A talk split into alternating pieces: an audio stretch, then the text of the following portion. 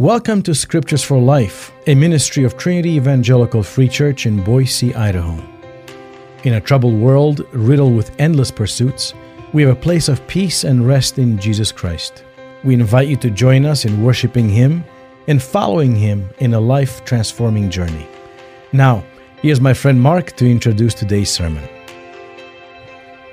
Good morning. Trinity Evangelical Free Church in Boise, Idaho welcomes you to a continuing message, Free at Last. Have you ever done something you're so embarrassed or ashamed about you don't want anyone to know it? Is there a blind side in your life that you fear that causes you to feel weak or fearful? Today we hear what Satan does to immobilize, neutralize, and destroy our faithfulness and fruitfulness.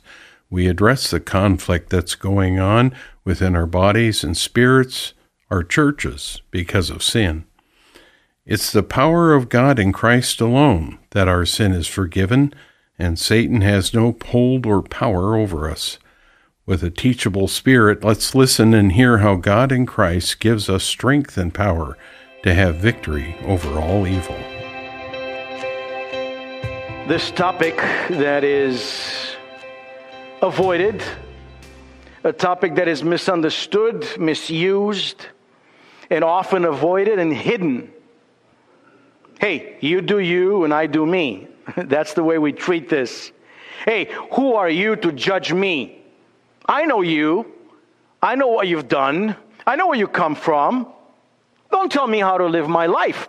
And without even knowing the fact that we fight against the spiritual forces, not against flesh and blood, it gets the best of us. We avoid dealing with the reality of that sin that tries to strangle us. The, the devil, we know he is a thief. He is one that kills. One thing that he does that, that he tries to do with us as believers is to render us fruitless, render us useless. Now that we found the king and life and eternal life, he wants to say, okay, that's fine. I'm going to shut your mouth. Whether it's to the sin of your life and you're embarrassed and you can't say anything because, wow, you know your own weaknesses. So who are you to talk about Jesus? And at that point, he's rendered you useless. There's this battle. Life in Christ is not just a certainty of eternity, it is being fruitful and leading others to Jesus that they may have eternal life as well. That is the maturity, that is the desire that Jesus has for each church. As he writes to the seven churches in Revelation 1, 2, and 3, it's that point of, I know you, I know your works, but you know what? You've left the love, or your first love. You got to return back to your first love. Go back and do those works of the beginning when you first came to me and as a child that is saved, he can't stop talking about Jesus. Now, when's the last time you talked about Jesus? And if you have not, what's the reason? Because we will be judged. You will be judged for as much as the Lord has given you in grace and faith what have you done with the gifts you have received?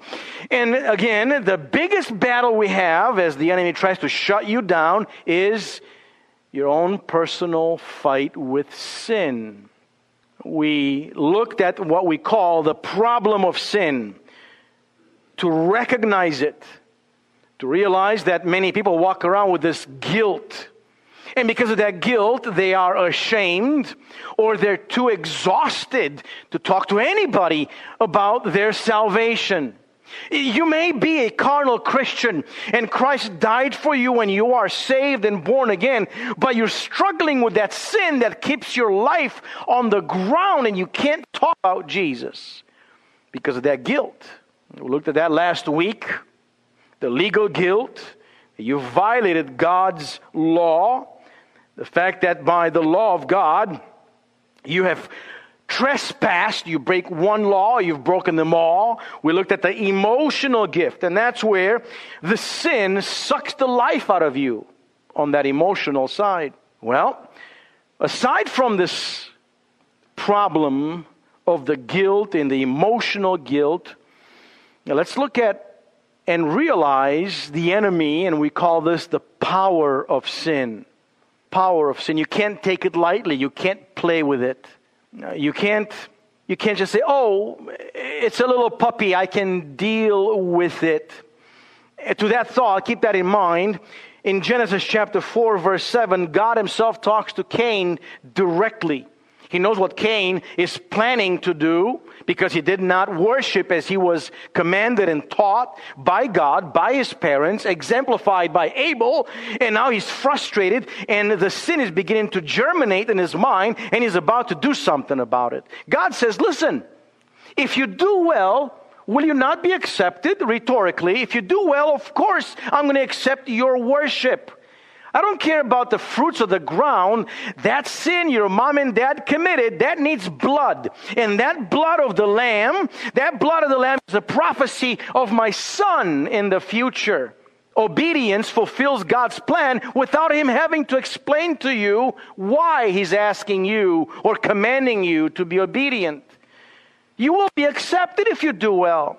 But if you do not do well, Sin is crouching at the door.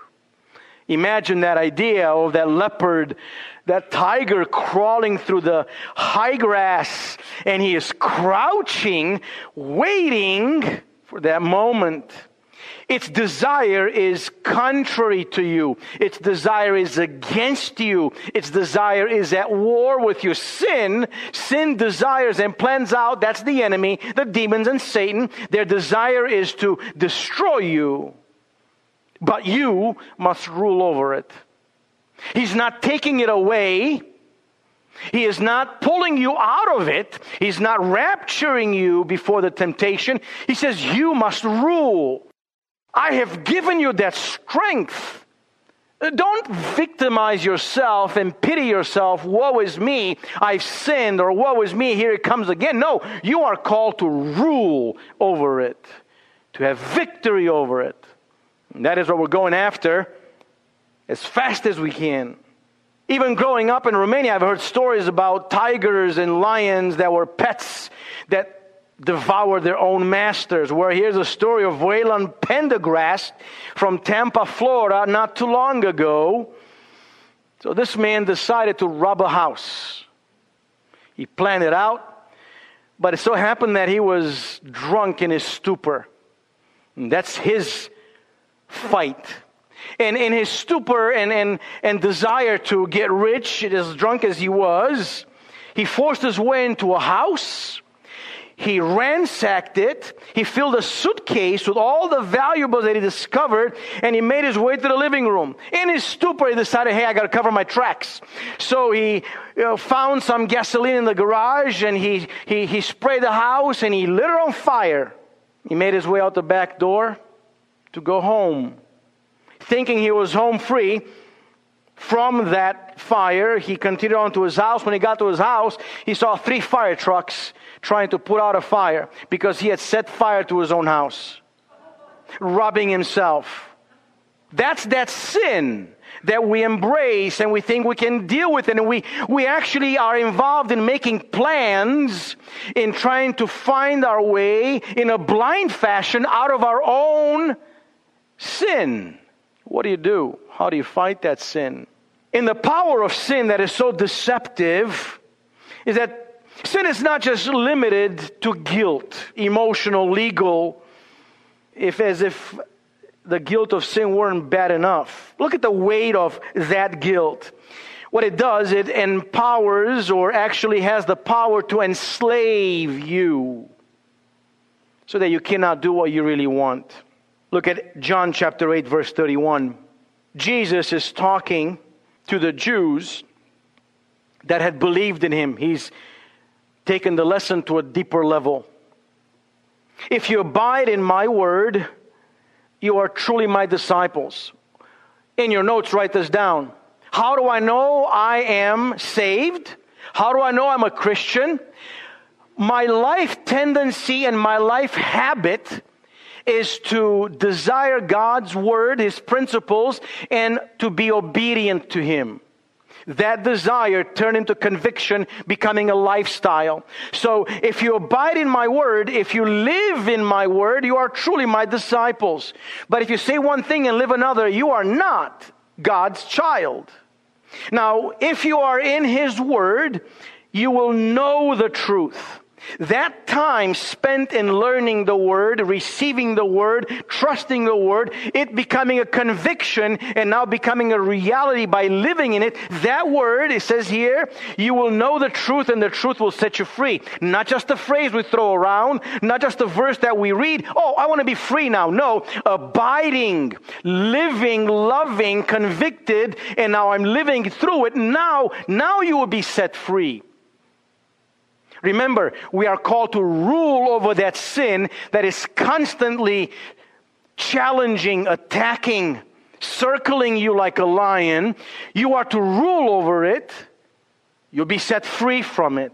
They answered him, Who are you talking to? We are the offspring of Abraham, and we have never been enslaved to anyone. They were, they were insulted, as many Christians are insulted when someone approaches them and says, Brother, I don't know if you should do this, say that, and live that way. Well, who are you to talk to me like that? They were insulted. We are the children of Abraham. We've never been enslaved. By the way, be very weary and careful if you recognize within yourself an unteachable spirit. If your first reaction to being touched in that soft spot of your heart of your weakness and sin, if your first reaction is no, not me, be very careful. That may lead or that may discover an unrepentant heart, which may be an unsaved heart. The softness of your heart, the teachability of your heart is what the Holy Spirit does in His presence in your life. So he's in there arguing with him. What do you say to us that we will become free? And Jesus answered them, Truly, truly. You know what that means. Pay attention. Look at me. What I'm saying now is real, unchangeable. Truly, truly, I say to you, everyone who practices sin is a slave to sin. What do you mean we're, we're, slaves? We're free. He says, listen, you are a slave to that which draws you, captivates you, holds you. You know, we all know people, and this is real amongst us. Our schedules are always freed up for the things that we want to do. And we always find excuses for the things that we must do, God wants us to do, but we don't really want to do right? How many times have we heard people, well, I'm going here, I'm doing that, I'm doing the other. Oh, I can't come to church because that came up. We all have our 101 reasons why we cannot and will not go to church. And I'm not talking about church attendance as being a spiritual thing. I'm talking about the desire of the fellowship, the desire for the word, the desire for the, uh, the uh, surrender of our hearts in the Lord's presence. And not just church, but when we don't read God's word, when we don't listen to messages and sermons throughout the week, we're so busy doing all the other things because we are slaves to those things that we want to do. And I'll throw that out there. What's your idol? We all have idols. Some are this big, some are way up there. You, will never really want to admit that one up there that's so big, but you'll always actually listen more to the little one. What's your idol? Come on, think of Samson. He was called to be a judge, a deliverer, a leader of the people, bringing glory to God. What does he do instead? Every corner he is weighed down by that sin. He is detoured by the other desire, and then he's trapped in the claws of lust. He could have done so much. He was meant to fulfill God's law in deliverance of God's people, but he is killing Philistines on one end and sinning on the other and telling his parents, go get me that woman and I want the other woman there and I'm going to do this, that, he over here, touching this and drinking that. Destroying his own life when he was called for so much more. And if that doesn't ring a bell, how about Achan? Remember Achan? I'll remind you who Achan is. Achan was part of the new generation, born in the desert with a promise of a promised land, a Canaan. He is one that at one point he got to see not only God's provisions for food and water, he was able to hear Moses speak and to the rock and then hit the rock and see the water.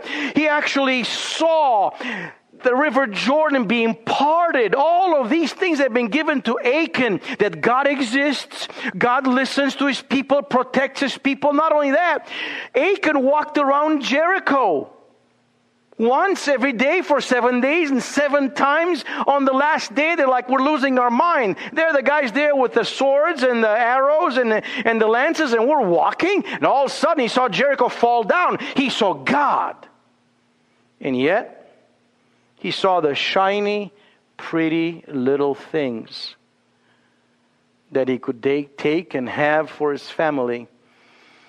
And he brought judgment and discipline upon God's people for touching what did not belong to him and what God said, do not take.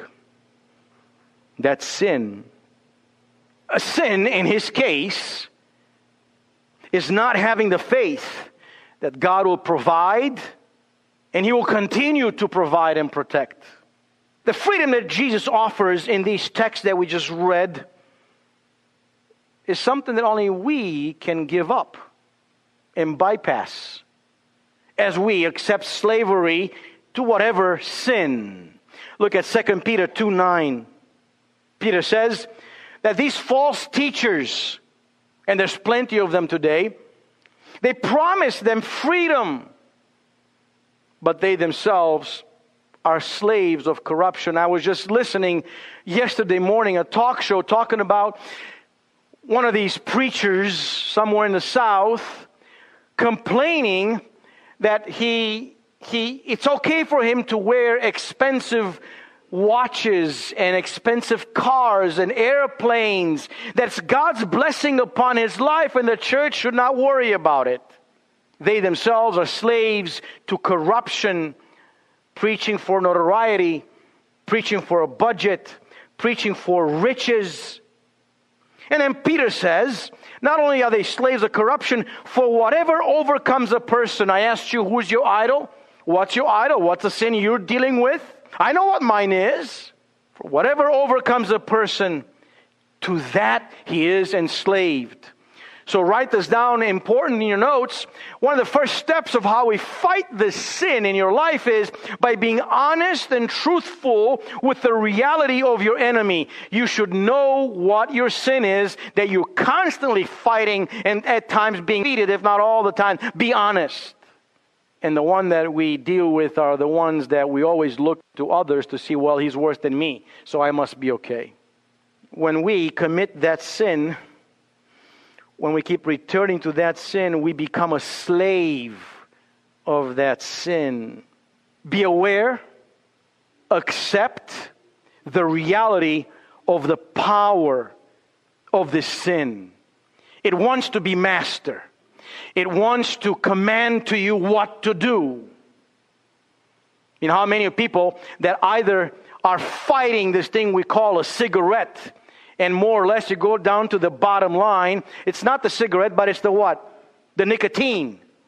They can't get rid of it. They say it's stronger than cocaine or anything else out there. It's the one thing that will find reasons, whether a cigarette or a cigar, and say, you know what? God understands. And before you judge me for smoking, I'm going to judge you for eating Big Macs. Guilty. So before we deal with that sin, we find reasons why we should not listen to what the Bible says. It says nothing in the Bible about thou shalt not smoke. It just says, do not be so easily entangled by these sins. I'm using that as an example because there's many people that do not smoke and they'll go to hell. And there's people that smoke and will go to heaven. Now we may laugh at it, but only the people dealing with it, whether it's a cigarette or a bottle, or how about gossip? We'll talk about, well, we're blessed in our family. May the Lord keep us that way. Of all the churches I've ministered to, ministered to and served, this one knows how to pick that weed out of the garden so fast. But there's many people, and that's their sin. They love to gossip. They love to trade in stories. And there's power in that kind of knowledge. Because I know things about you and I know things about you. You're not going to do what? Ah, how about I? We know how to use those, and that is sin. Yeah, we touch on these things that can be smelled or seen, and we see people stumble and fall, and we say, oh, look at the drunkard. But the sins of the heart and the mind are more so damaging because they seem to be immune to anybody's challenge. Uh, turn with me to Romans chapter 7 14. But let's read through this just a little bit. We'll come to this chapter when we return back to Romans. But look at Paul's realization and struggle with the power of sin. What I'm trying to say to you is recognize how powerful it is so you could avoid it like nuclear reaction and radiation.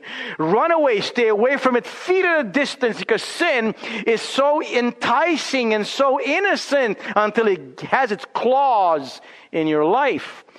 Romans 7:14 and on says, "For we know that the law is spiritual, things that are not seen, the character of the inward man."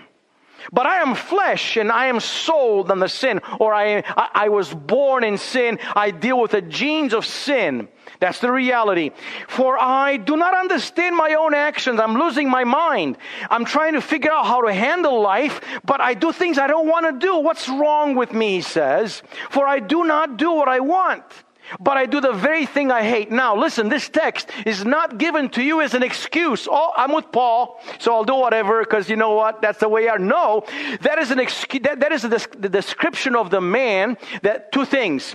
Either he is not saved and he's a slave to sin, he's going to hell, or a man that is carnal and is not living in the spirit, therefore he's disobedient to the word of God, which says, be filled with the spirit, which by the way is another way of dealing with sin. It's not necessarily hating and punching and, fighting against, it's embracing God so much and His Word, you don't have time to be overtaken by that sin. So this text right here is not an excuse, it's a description of a man that is disobedient in a way to being filled with the Spirit. But still, there's a battle even for the one that is holy, like Paul. It's that powerful. Sin. Now, if I do what I want to do, I agree with the law that it is good. So now it's no longer I who do it, but the sin that dwells within me. For I know that nothing good dwells in me, that is in my flesh. Because of that sin, I'm humbled. Humbled before God. There's nothing for me to be proud about because I'm fighting the sin I was born with. For I have the desire to do what is right, but not the ability to carry it out. 19. For I do not do the good I want, but the evil I do not want is what I keep on doing. Now, if I do what I do not want, it is no longer I who do it, but sin that dwells within me. So I find it to be a law that when I want to do right, evil lies close at hand. For I delight in the law of God in my inner being. But I see in my members another law waging war against the law of my mind and making me captive to the law of sin that dwells in my members. And he throws his hands up and he's tired like I am and he says, Wretched man that I am, who will deliver me from this body of death? Next phrase, praise be to God, Jesus. Are we a captive to our own sin? Jesus Christ gives us power as forgiven, loved children to truly repent, to act differently as new people in Him. We can live a changed life only through the relationship Jesus has with us. Let's pray. Jesus, thank you for taking each of us right where we are as slaves to our own sin and corruption. By your grace and mercy, only you, Lord Jesus, can change us, mold us, challenge, and love us so deeply.